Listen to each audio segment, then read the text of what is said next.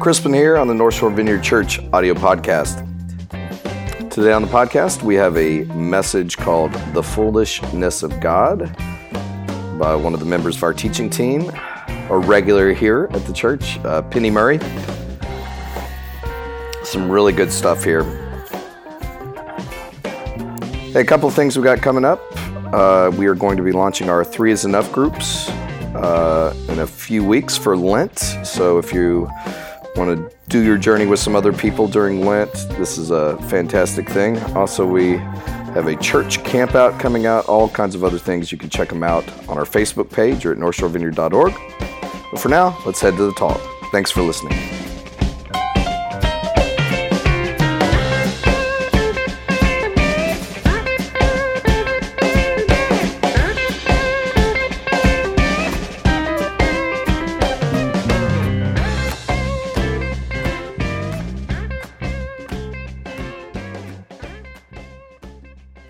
So, Crispin is out of town this week, and I was supposed to turn in an outline and notes before he left, and I didn't. So you can take your own notes on the back because I believe in you, and you can do that for yourself.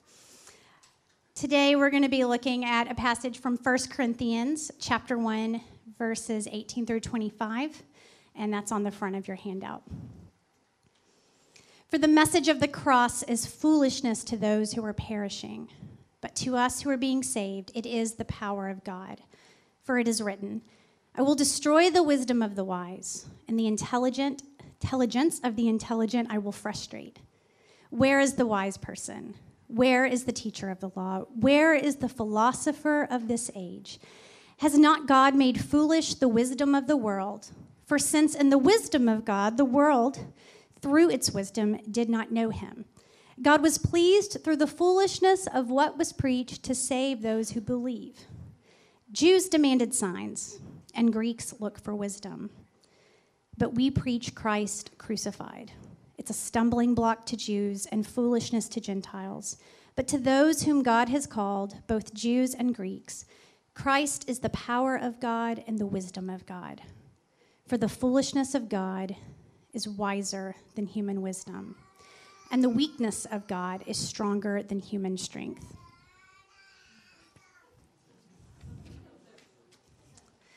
So, this is not normally the sort of passage that I pick when it's my turn to speak on a Sunday.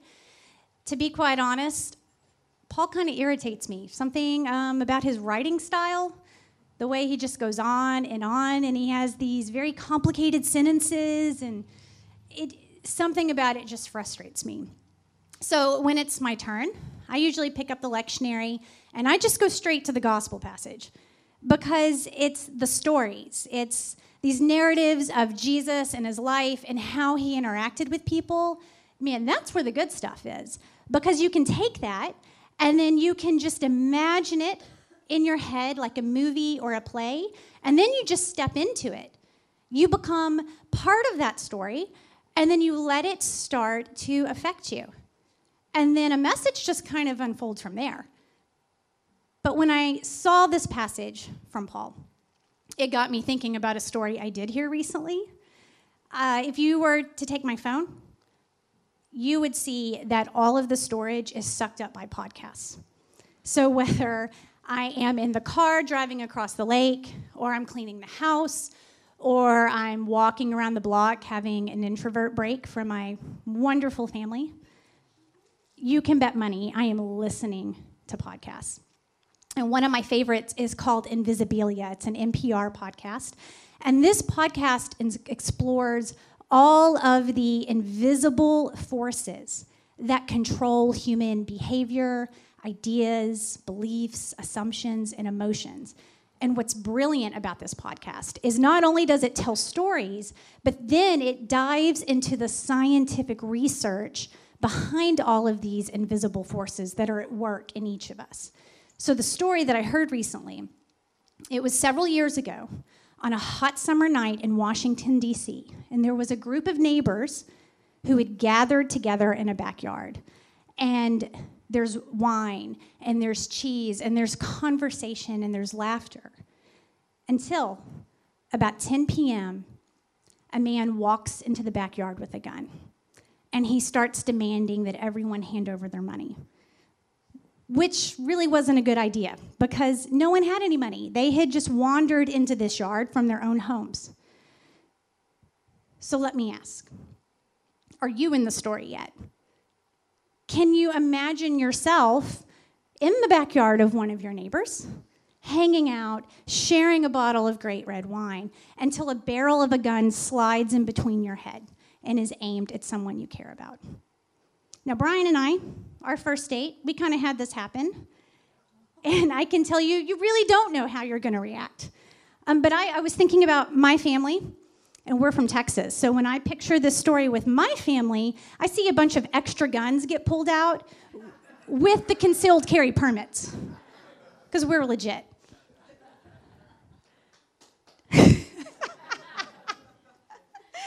now, this particular group of people, what they do is they start to reason with the man. They plead with him. They say things like, What would your mother think about this? And of course, he responds in anger, I don't have a mother. And everyone present said they knew this, this was not going to end well. Things had reached a severe moment of tension. And at that point, a woman stands up. She looks at the man and she says to him, We're just a group of neighbors. We're here celebrating tonight. Why don't you have a glass of wine with us? And the man stops, and his whole body and face shifts. And he reaches out and he takes the glass of wine from her and he brings it to his lips and he takes a drink and he says, Man, that's a good glass of wine. And then he looks at the table and he sees the cheese. Is that cheese? Could I have some cheese? And then he looks at the woman who handed him the wine and he says, Can I have a hug? He places the gun in the back of his pants and he walks toward her, and she opens up her arms and embraces him. And then he looks at everyone else and he says, How about a group hug? So they all get up and they walk over and they all embrace. And then the man walks out of the yard. After the chaos dies down, they discover the glass of wine has been left gently by the back gate. So when I hear this story, my first thought is, yeah, that's just weird. That's just bizarre. Never, never would I have assumed this story was going to end with wine and group hugs for everyone. But this foolish idea, this willingness to extend an invitation to offer up a glass of wine, it had the potential and the power to change everything about the situation. One of the party guests later said, It was as if someone had flipped a switch. This story was headed straight for destruction, and yet somehow the possibility of peace and connection was opened up in the most unexpected way. So, this brings us back to the passage in 1 Corinthians. Paul who's writing to the church at Corinth. It's a very diverse group of people, and they're starting to split and divide. Some people are rallying behind different leaders. Some people are clinging on to certain theological ideas. And so Paul is responding to this division in his writing.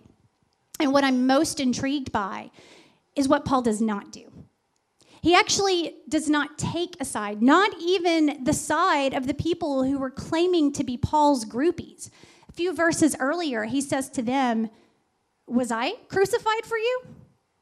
Was Paul, were you, were you baptized in the name of Paul? He has a great spiritual gift of sarcasm, I'm, I'm convinced. No, Paul does not try to impose or force unity by declaring who's right and who's wrong. And he's not telling everyone just to get on his side and to sign his personal belief statement. Instead, he makes this brilliant move. He writes to them and he reminds them of who they are. And he reminds them of what actually unites them, in spite of their very real differences. He points them towards the message of the cross.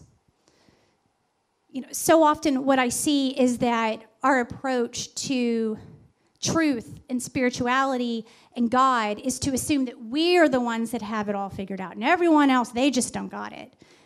And then we assume it's our, our role and job to tell everyone else what they should believe because there's something about that that just feels so wise and comforting to our own egos.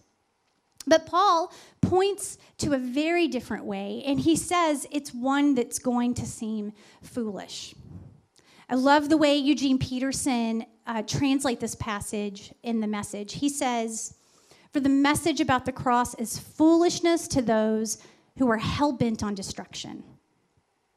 But to us who are being saved, it is the power of God.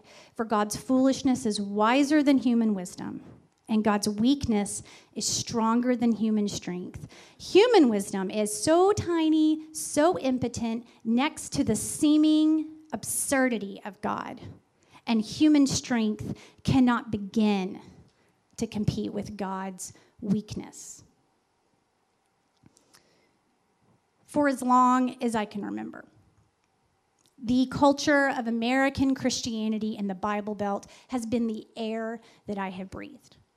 But in my early 20s, I began to deeply consider and question so many of the beliefs that up until then I had just accepted as standard and true. So for half my life now, I've been wrestling and questioning and dealing with my beliefs and my connection to God. And from many times in this process, there are times where I feel confused or hurt because I really thought I had it figured all out. I had my mental furniture configured just so. And I was not expecting such a violent shift to take place, for my faith to experience such intense pressure, nor could I understand why would God have allowed this to happen. But there were so many things that actually needed to be deconstructed and reassembled.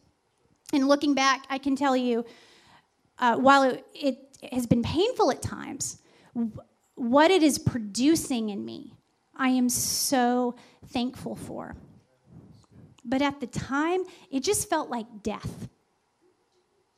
And in many ways, it really was because so many of my ideas about God needed to die. But I remember a key moment. It was this moment of awakening to a new way of understanding who God is and what He is like. And like so many of my own personal moments of awakening, it occurred through hearing a story. The writer and Nobel laureate Elie Wiesel, who passed away last year, he tells a story of his time in a concentration camp during World War II. And there had been a small uprising in the camp, and it failed miserably. But in the process, a German guard was killed. So, in retribution, the camp commandment picked three inmates to be put to death. And one of them was a small, frail little boy. So, on the morning of the execution, these three inmates were hung before the entire camp. And the child was so light and frail, he just struggled at the end of his noose.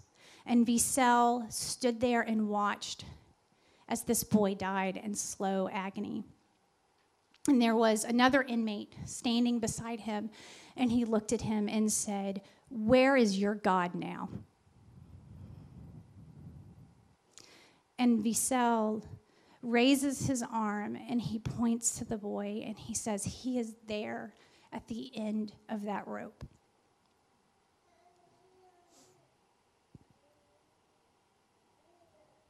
I think Wiesel a Jewish Holocaust survivor, would have understood exactly what the Apostle Paul was trying to say in this letter. It seems absolutely foolish, but if you want to know what God is like, you look at a homeless Jewish peasant who was killed on a Roman execution device in the first century. And then we let that deconstruct everything we ever thought we knew about God. And then we let Jesus be put in its place. And that is what it means to embrace this radical idea of incarnation. And it is radical, and it does change everything. And this is the message of the cross that Paul is talking about. Paul says, We proclaim Christ crucified, and it is a stumbling block to Jews, and it is foolishness to Gentiles. But for us, it is life. Those people who were looking for displays of power and miracles, they're going to be left disappointed. And those looking for logic and polished wisdom, they can't explain how God is at work in human vulnerability and weakness. The creator of the cosmos, found in a weak, poor, rejected human, God found in suffering and death and the receiving side of injustice. The theologian Greg Boyd, he talks about this and he calls this idea power under. He says that when God flexes his omnipotent muscle, it does not look like Rambo. It does not look like the Terminator. It looks like the cross. And that is what God's power is like. It's revealed in vulnerability in love, in service, in mercy, in forgiveness, in compassion, even in suffering and loss and in weakness. So when that woman in the Washington, D.C. backyard, when she looked at that man holding a gun, threatening the people she loved most, she made a very unusual choice. Social psychologists explain that we generally respond to others in the same way that we are being treated. So when someone's nice to us, we're nice back. And when someone's warm and open and friendly, we are going to respond with warmth and friendship. But when someone's cold, when someone's detached, we start to pull away. And when someone's angry, we just get angrier. When things get violent, we start to respond with our own force. And this is referred to as complementary behavior. And it's our natural way of responding. It's easy. This is instinctive for us. But it can create this escalating feedback loop. And it can only be broken when we act in a non complementary way. So instead of responding to fear and aggression with more fear and aggression, this woman broke the cycle. This act of non complementarity broke the cycle by introducing a whole new dynamic, one of generosity. She opened herself up and she extended an invitation. So, what psychologists refer to as non complementary behavior, we call it grace. The message of the cross invites us to flip the script upside down, to start extending glasses of wine and offering invitations. The message of the cross is about opening up your arms to embrace even your enemies. And by standard wisdom, it looks ridiculous. It's kind of foolish. And it's like nothing we were expecting from God towards us. And yet, those of us who are experiencing this power, it is changing everything. This is, this is how God chooses to save his creation, not through force or manipulation or power over, but through sacrificial love, through moving towards us, through joining with us by inviting us into the very life and love of God. He does it by holding out a glass of wine to us. And so we're invited to have this same power, this same grace, this same power under pumping through our veins. And this is where we find our identity and where we find our unity. We find it when we come together, regardless of our differences, and we choose love and mercy and compassion and forgiveness. And we choose to live in solidarity and stay present.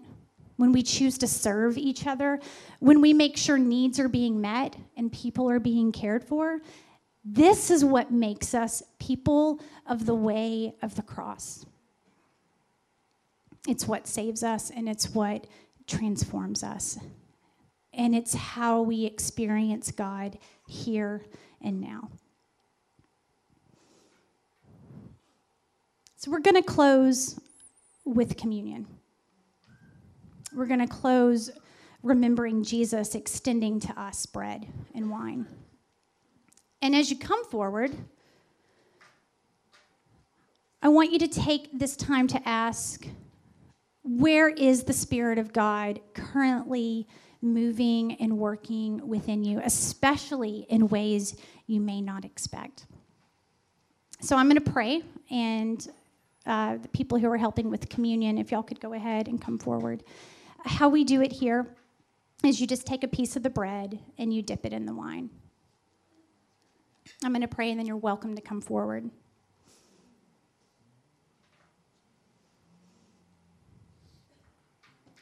God, help us to recognize you in the world. Open our eyes to your spirit at work in us, around us, and through us. God, we ask that you would continue to surprise us with your grace and your creativity and your subversive power under. Help us to recognize you. Amen. Y'all come forward.